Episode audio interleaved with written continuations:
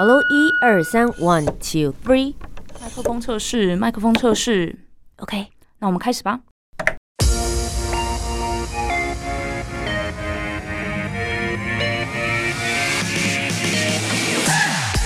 很会说，很会讲，不再是广播主持人的专利。Podcaster 没有限制，没有框架。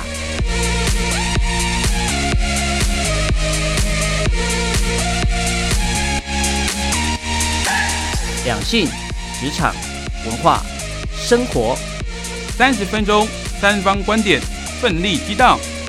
我是涂杰，我是苏珊，和播客一起播客闹闹。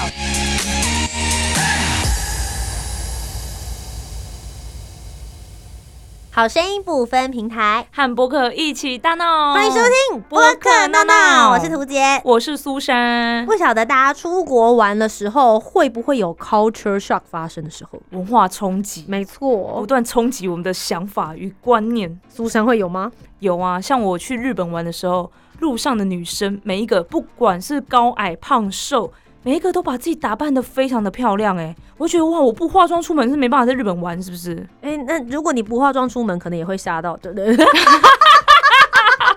对他们来说也是 culture shock，台湾来的是不是？对啊，你出国的时候一定会有很多让你觉得很惊讶或者是不习惯的那些事情。今天呢，我们请到了很常出国的外国领队，要来跟大家好好的聊聊这些故事。那我们就一起来认识他吧。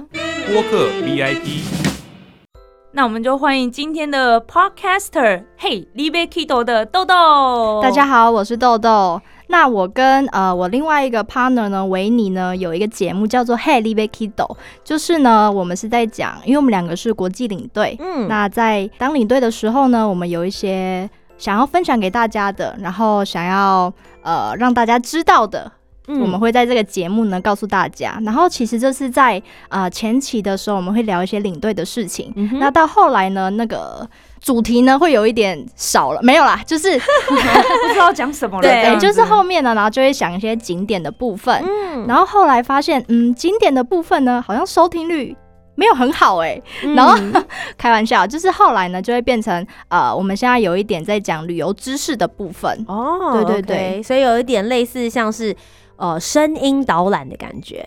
哦，对，差不多是这样嗯，那你们一开始两个人为什么会组团组在一起了？啊。那是因为呢，维尼之前呢，在我们疫情的时候呢，我们是没有工作的状态嘛。然后那时候呢，我们一群领队还想说，哦，那我们就放假一下吧。嗯，然后我们就在桌放游超久的，殊不知放超久，对。啊然后我们就在呃玩桌游的时候呢，维尼那时候就有在听 podcast，然后就说他想说可以呃分享我们领队之间的一些事情啊，反正嗯大家那时候没有什么事，然后就在桌游店上那边招揽，看有没有人要进来。OK，然后我后来回去想了一下，发现哎、诶我好像可以耶，因为那时候。嗯呃，百灵果好像在在那时候爆红，嗯然后就心里就暗暗想说，哎、是不是我们也可以 来做这样对，然后我就私讯维尼说，可以收留我吗？这样，嗯，对，然后他也好，还蛮好心的说可以啊，没问题。殊不知我就这样踏入火坑了。是你们两个就成为了一组搭档，对，没错。所以 i m e Kido 其实是抓了你们两个各自的名字、绰号的谐音在里面。哦，对，没错，就是泥欲去豆这样子，嗯没错，你就是维尼，然后后面嗯 Big Kido 的那个豆就是豆豆，今天在现场的来对，宾没错。。那你们到目前为止最热门的节目主题，最多人听的是什么？呃，应该是说一开始我们有呃，我们有分前期跟后期。那嗯，呃，后期的部分，最近我们有一个迪士尼的主题，其实蛮多人收听，然后也蛮多人给我们一些回应。那其实前期有呃四集的部分是在讲领队的工作日常。那其实，在录完这四集之后呢，会发现其实越来越多人从这个这里开始认识我们，这样子。嗯对，所以一开始的时候，其实是想要了解了领队的工作背后的那些秘哦，没。错，就后来你们带来越来越多的旅游知识进来，大家也就持续的不断的来去做收听了。，对，没错。所以在他们节目当中，其实可以听到很多跟旅游相关的事情。今天我们就要聊在旅游当中会遇到的一件事情，嗯就是文化冲击。毕竟大家在生活不一样的国家嘛，会遇到的事情都不太一样，所以到别人的国家，你就是应该要入境随俗啊。我们今天就来聊聊关于文化冲击的部分喽。闹闹 topic。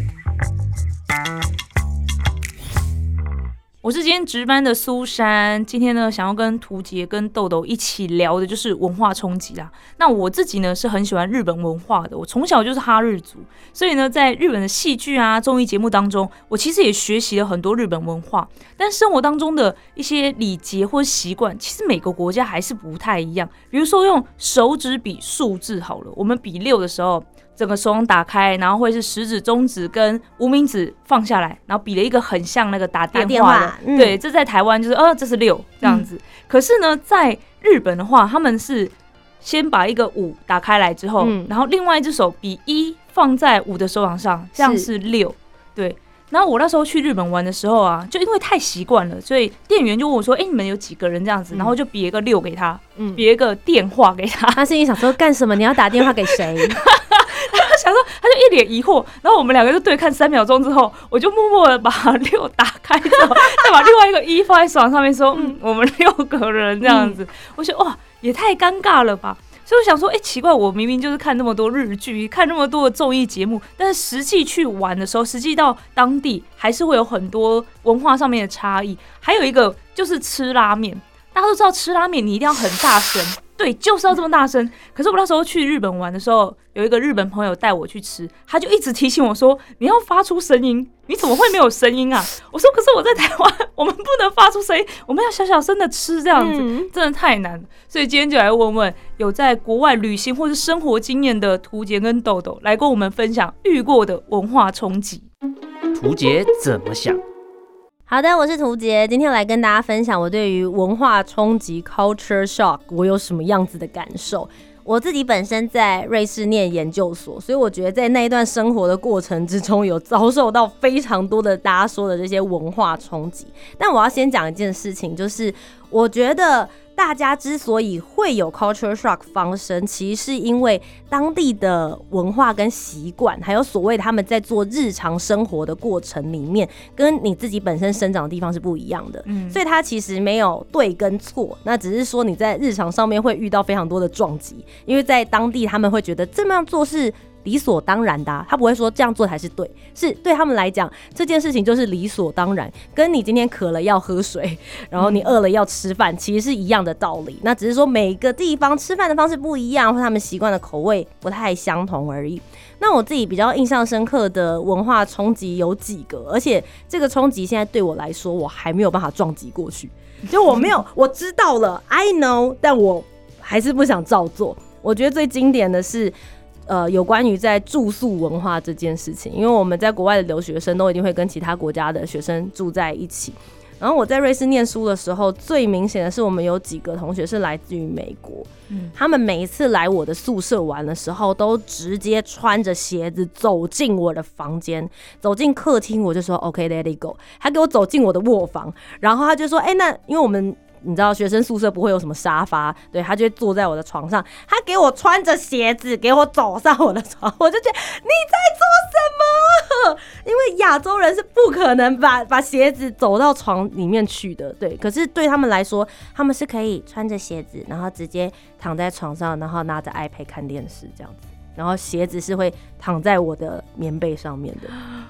对，就是这件事情，我觉得对我来说是非常严重的文化冲击，而且我觉得我一辈子都没有办法习惯 这件事情的日常。然后第二个部分是因为我在瑞士当地实习，好，这个 culture shock 就是好的 culture shock，我很喜欢。就是在瑞士我们有小费文化，哦，嗯，然后因为我在那个时候是在饭店里面做实习，那他们就会有所谓的 tips。然后对他们来讲就是所谓的 service fee，但像在台湾的话，我们可能每次去这个餐厅里面吃饭，他就说哦那个十趴服务费哦，或十趴小费，他是直接含在里面，好像你也不能不付。就算他今天态度很差，你还是给他那个十趴。可是，在瑞士这一边呢，他们就不是，真的是你有收到他的服务，然后你觉得很开心，那他就会给你多寡这样子。然后少的话，可能是一两块瑞士法郎。我最多最多有收过一次五十块瑞士法郎，就是台币大概一千五百块钱左右的小费你。做什么事情啊，让我也大家那么没开心哦？我也没做什么事情哦，但那一天是他的，就是算是生日聚会。哦，对，然后他可能就觉得说啊他带他的朋友来，然后大家也玩的很开心，所以在付钱的时候，他是直接塞了一张五十块钱的钞票给我，然后我就觉得超级开心的，因为这在台湾做一模一样的服务业，你可能就没有办法拿到那样子的内容。所以文化冲击，我觉得没有一定的好或不好，有可能会很难过，你过不去，但也有可能会发生让你很开心的事。播客这样说，大家好，我是豆豆。像刚刚图姐有讲的文化冲击啊，我必须要讲小费文化呢，对你来说可能是很好的当时，但其实小费文化呢，在呃我们去东南亚国家对旅客来说呢，这是非常非常 shock 的一件事情。就比如说呢，呃，我们去越南的时候呢，我们必须上厕所呢，必须要给钱，两千块越南盾，那大概差不多折合台币一块钱吧。对，很少啊，有什么问题吗？那我就跟阿妈他们说，哎、我们等下上厕所的时候，大家准备两千块小费上厕所。阿妈听到说，啊那我不要上了，等一下，阿妈才一块钱呢、对他们就不要上了，这样子。那还有就是床头小费啊，就是可能我们会给呃差不多他们当地的最低的币值的纸钞啦，对，嗯。然后他们就会想说，那我可不可以就不要每天整理房间了，就不用给小费了？这么省就对了。对，然后这其实是蛮大一个大家会冲击的事情。那还有嗯吃的部分呢？因为我们在东南亚国家，那我们吃的话可能就是比较重口味、重酸重辣。嗯但其实呢，我们在机场的时候就跟大家说，那大家说就想说哦没有问题啊，我们在台湾也会吃泰国菜啊、越南菜啊。但殊不知到了时候呢，吃完他们可能就会觉得肚子有点不舒服，因为其实大家会喜欢在外面乱吃嘛，就可能逛个夜市吃一下外面的小吃，他们觉得没有什么问题，但回到饭店就会拉肚子。对，然后其实是因为他们可能当地呢吃的东西跟我们的调味料啊、水质啊这些嗯等等会不同，就有一种水土不服的感觉。嗯那在台湾吃的菜呢，其实就已经有调过我们台湾人的口味了。嗯，对，所以这对他们来说也是一个冲击之一。还有一个蛮特别的，就是在越南的部分啊，按喇叭的习惯其实是很长的，而且是按很长很大。对，那其实，在台湾这部分呢，如果我们按很长很大，是不是大家要下来打架了？真的，我们光是有人按会造成大家的那个，我跟你说，我觉得可能是配备不一样。如果是台中那边的话，后面可能有棒球。啊对，没错。对，那其实我们去越南的时候，我们就有做一个行程安排，就是坐在车子上面导览这样子，然后大家就会想说，在穿梭在车阵当中，然后他们又会一直按喇叭，但其实他们做完就有一种觉得呃怎么这么累的感觉，就是被那个那个洗脑这样子。对对，你怎么想呢 That's？Battle。刚刚你们都有提到那个小费文化、啊，哎、我真的很不习惯呢，因为在台湾完全没有。然后刚刚讲到上厕所要给钱，因为在台湾你就是随时都有地方可以上厕所。台湾太方便了。对，真的。然后我记得好像就是跟图杰一起去长滩岛吧，嗯然后那时候就会一直有提醒我要有小费这件事情，嗯，然后我就我也不知道到底要给多少钱，你就会有一种哎、好，我我想给小费，可是我要给多少钱才是一个合理价格？我我可以只拿我的铜板出来还是什么之类的吗？我觉得每一个地方都不太一样，然后我相信就是领队专业的领队会告诉你说那个国家会是多少比例，但我自己心里有一个方法，就是我觉得我要开心，我要爽。我才会给某一个，因为比如说他虽然有规定，可能就是呃五趴，或是十趴，或是十三趴，你你可能有一个规定，或是一次你就是应该要给一块钱或两块钱美金。但我的心态是，如果你没有服务让我觉得真的心里有高兴的话，为什么我要给你？我觉得有的时候我会有这种感觉。但其实呃，我们在国外的时候啊，对他们来说，小费文化其实就像图姐刚才说，你会想要心情爽，你才会想要给嘛。嗯但其实，在他们的国家，有的可能是在西方国家下统治的，但对他们来说，小费文化就是一个很正常的事情。嗯不管他服务的好或不好，嗯你都是理应应该要给的。嗯那像刚刚苏珊说要怎么给，那其实你就是看当地国家的纸钞的最小一张、就可以当做他的小费，但铜板是千万不能给的。嗯。哦，对你讲到铜板这件事情，我想到一件事，就是之前我带团去菲律宾，那客人呢其实就是想说铜板他不要了，他觉得嗯。带回台湾没什么用，他就直接放在桌上想说就当做小费。嗯其实我心里就会默默的冒冷汗，想说要不要把那个铜板收回来，就不要嗯让服务员看到。那其实服务员呢，他就收到了，然后他还很高兴的在那边跳舞。我想说，你怎么会这么开心啊？嗯然后他就走过来跟我说：“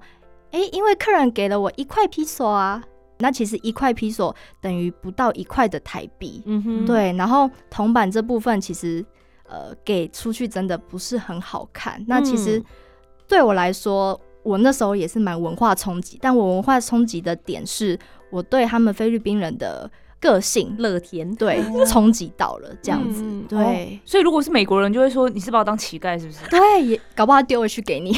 哦，美国的话，你就可以给一块钱的纸钞啊，你对啊，就是他们最小的你纸钞嘛干嘛要给几。分几分的？那真的是蛮小气的我要回家啦，我要回台湾的啦。哦。哎、这倒是哎、我说老实，我以前就是有在接那种就是游轮客，然后会进来到台湾，我们超喜欢接这种客人的，因为通常游轮上面的都会是西方国家的人，然后在一一他们可能会下来，然后带他们去台北一零一玩啊，或者是什么大道城玩完之后，他们再回游轮的时候会把所有的零钱都给你，这时候我的心态就是没关系，多少零钱我都 OK 啊只要是钱都可以，可以可以拿一个袋子这边等我我没有什么尊严问题。没错没错。对，对他们来说，搞不好也 culture shock。哦，就呃，你们可以收零钱，是不是？对，这点的话，我也还蛮乐天知命。不过，其实他刚刚有提到一个厕所，呃，嗯我自己印象蛮深刻的，有一个地方的厕所也是我觉得蛮贵的，威尼斯的厕所。嗯嗯，，威尼斯的厕所是要买那个厕所卡，要逼逼进去的吗？对对对哦对对对，厕呃，它是厕所卡。然后我记得当年去的时候，它是买一次有十张卡，然后一次、上一次厕所你就要给一张卡，是他在他们那个地区都能使在他们在他们地哦区都可以使用这样，然后嗯每个进去的时候都很像是大家去捷运的时候，可能中间不是会有那种转进去的门吗？嗯对，就是那样，你插一张卡你就可以转一次进去。嗯然后因为我那个时候就真的那时候真的很年轻，我那时候大概才二十二岁吧。然后你知道，就是就像刚刚说的，连不论一块钱还是两块钱的嗯。台币我都不想给，更何况那时候上一次厕所，我记得好像是台币可能三十块之类的吧，你就很想省，你就真的觉得三十块很想省，我就一直憋尿，一直憋尿。然后后来呢，就一直到我是住青年旅馆，有一对老夫妻在跟我聊天的时候，他就说他明天要离开了，对他们买了十张的厕所卡，然后哎、用不完，还有四张就丢给我上厕所。哇，我就觉得很开心。可是那时候真的是想说，天哪，就是厕所到底是有多金贵，还要用这样子的方式？因为其实我刚才也有讲到厕所这部分嘛，因为对他们来说，呃，他们去北越的时候啊，他们厕所都会门口有人在驻守，那可能对他们来说，那就是一点清洁费。啊对嗯那刚刚那个部分呢，就是客人不想上的时候，或是不想掏钱的时候，我们会怎么办呢？嗯我们就会直接掏钱说，我请你去上厕所。没错，你人好好啊，也是他如果憋出什么情况，你们也很对，因为我们等下车程都是很长的，那你如果途中要上厕所，我不就自找麻烦？哎、那这样子大家都先讲好啊，哎、等下要去上厕所，我们都不要付钱，我们就逼着那个领队给我们付那个厕所钱。不要乱我真的，我真的遇过这件事情，真的假的，就是那几个阿嬷呢，她不想上厕所，她不想花钱，然后后来导游就直接掏出请他们三个人去上，然后结果那阿嬷出来之后，走到旁边跟他其他同伴说：“哎、你去上厕所，那导游会出钱。”就被我听到了，阿妈，麦安内啦，对啊，然后我就默默的说：“那换我请你好了，反正没有多少钱。我就故意这样说了一下，这样子，嗯对，那厕所真的有很多可以聊的，比如说像呃，大家如果去像马来西亚的时候，他们厕所旁边都会多一条水管，很多人都不知道那是做什么对，用的。那个其实是嗯。给穆斯林洗屁股用的，嗯。哦，对，因为他们其实上厕所啊、我们不是都会会用卫生纸嘛，嗯。那其实他们都是用水管来冲自己的屁股的。嗯。对，那其实我们有时候呃，客人去休息站的时候也会有穆斯林嘛，然后就想说出来的时候就说，哎、豆豆，那厕所怎么那么湿啊？嗯然后我就一看，哦，其实是因为有个水管，他们穆斯林会冲屁股，那当然会淋湿在地板上嘛，这对他们来说也是有一点小冲击到。是因为其实每一个地区的宗教文化发展也都不一样，大家可以想象，就像是台湾南台湾的妈祖信仰跟北台湾的妈祖信仰就可以有一些些不太一样了。所以就算一样是佛教，一样是天主教，一样是呃穆斯林，其实在每个地区都会有一点点小小不同的变化。可是我觉得，真正到一个国家的文化有一件事情大家一定避不掉，就是民以食为天。嗯，没错，亚洲文化跟西方文化应该真的差蛮多的吧？真的差蛮多。像我们去亚洲啊，呃，我带的东南亚国家，有些地方呢，他吃的东西都会是比较简单简便。那其实我们去欧美国家，如果大家有去欧美国家玩过，就会知道，比如说西班牙，他们吃饭时间大概是晚上八点多开始。好晚哦，都快饿死了。对啊，像去法国，他吃一餐要吃三四个小时，慢慢吃。你们带团带客人也会带他们去吃三四个小时的餐吗？啊、我讲的部分是欧美国家的部分，那我们东南亚国家其实是不会有这个问题的。OK，东南亚都很急。对，就是吃的很青菜，不是啊，就是吃的很简单。嗯，嗯对，就是快速可以填饱肚子，你就可以进行下一个娱乐。下一站，对啊，对，没错。因为其实亚洲夜生活蛮多的啊，嗯，嗯，我觉得比起欧美国家，欧美国家如果有的夜生活，可能就是真的很十八家的吧。他不是他们到九点十还在吃饭呢。你说到夜生活要几点开始？没有啊，比如说在假设，比如说荷兰好了，或是嗯德国的汉堡，可能就会有红灯区啊。哦可是那都是一些很特定的位置。我觉得亚洲国家相对来讲的话，晚上能做的事情应该真的是比较多。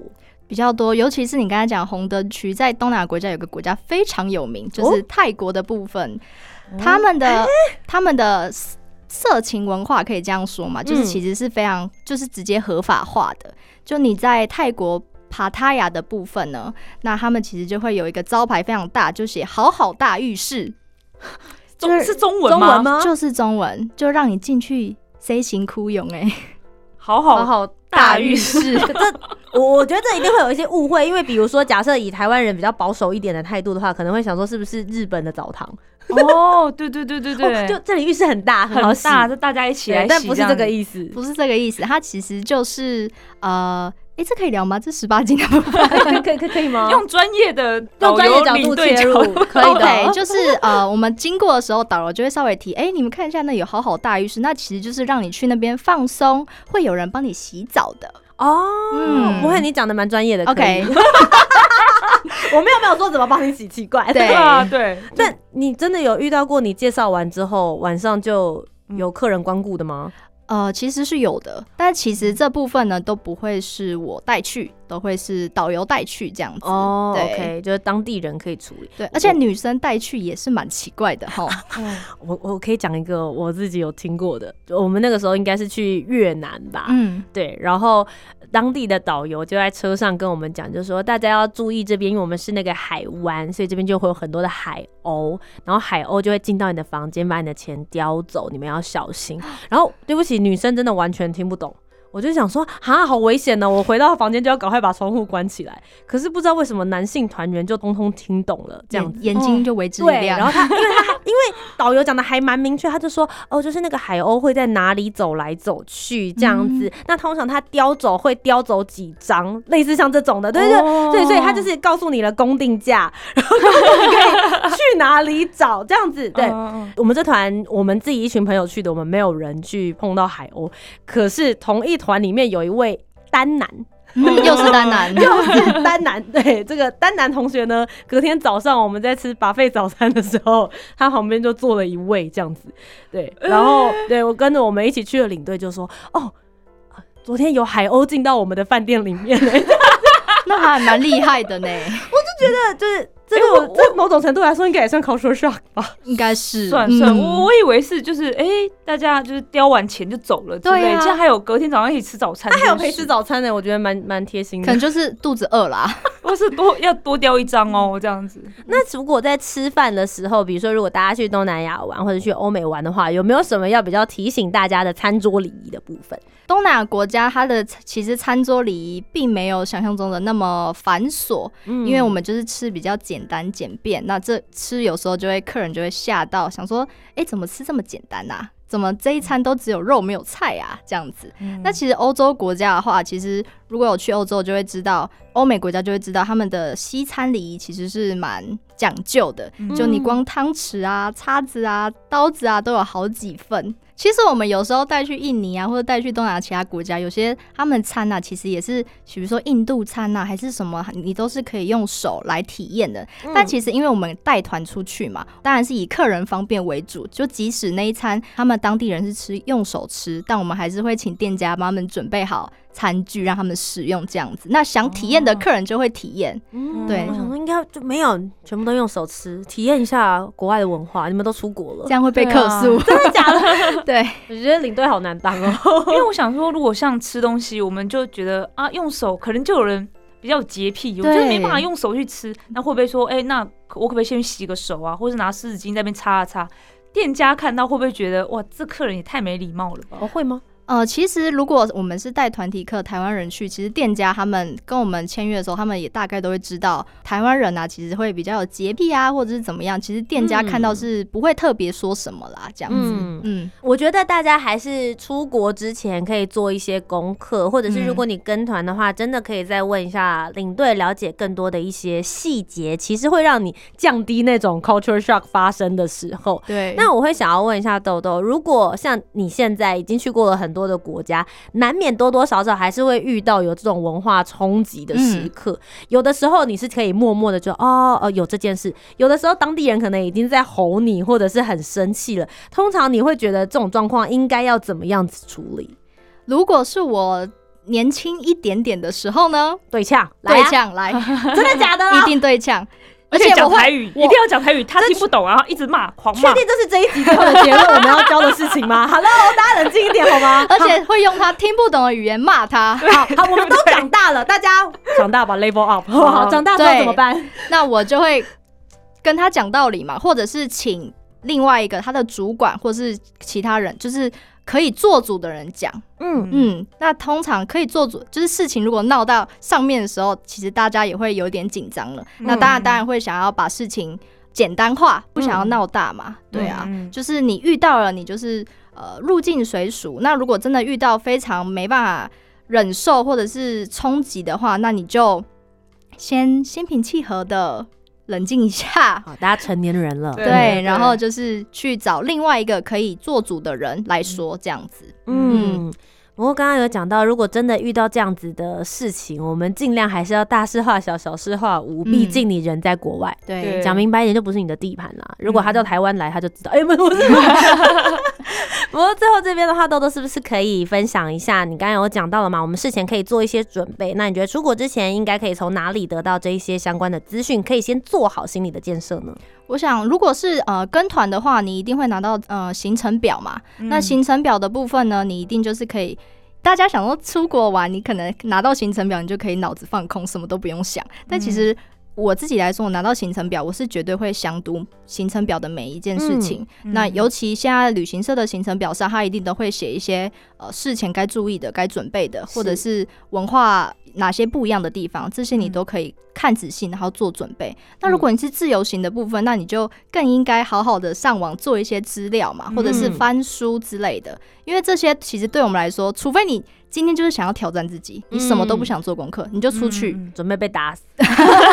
准备那个钱被抢走之类的。对，但是其实其实现在网络很发达，你在网络上做资料其实是非常方便的，这样子。嗯嗯，所以今天很开心邀请到豆豆来跟我们分享关于这个文化冲击啦。我觉得真的要先了解你即将要去哪里玩，他们有什么样的文化，你才不会有太大的冲击。那你到当地如果真的遇到文化冲击的话，找领队导游去帮你解决这些事情，然后也要冷静的处理，因为其实我们如果真的爆冲突来干嘛，就是浪费我们自己旅游的时间呢、没错。错，对。所以如果大家想要在出国之前做一些准备的话呢，也建议大家平常日常生活里面就可以多吸收这方面的知识。没错，这方面的旅游知识，其实就可以听豆豆他们的节目喽。你们的节目叫 Hey l i v e Kido，那我们节目呢，其实有一些领队想要告诉你们的东西，那也有一些旅游的小知识，那你们欢迎你们来我们的节目收听，这样子。今天非常感谢豆豆来到我们节目，谢谢谢谢。如果有想要我们访问哪些 podcaster 的，欢迎可以留言告诉我们。也请大家持续锁定播客闹闹，我是涂杰，我是苏珊，我们下周节目再见，拜拜拜拜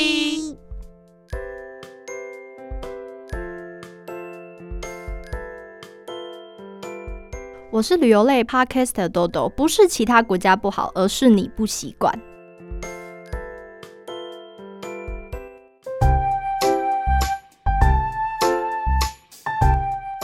听完今天的讨论，如果你有更多不同面向的想法，也欢迎可以来留言告诉我们哦。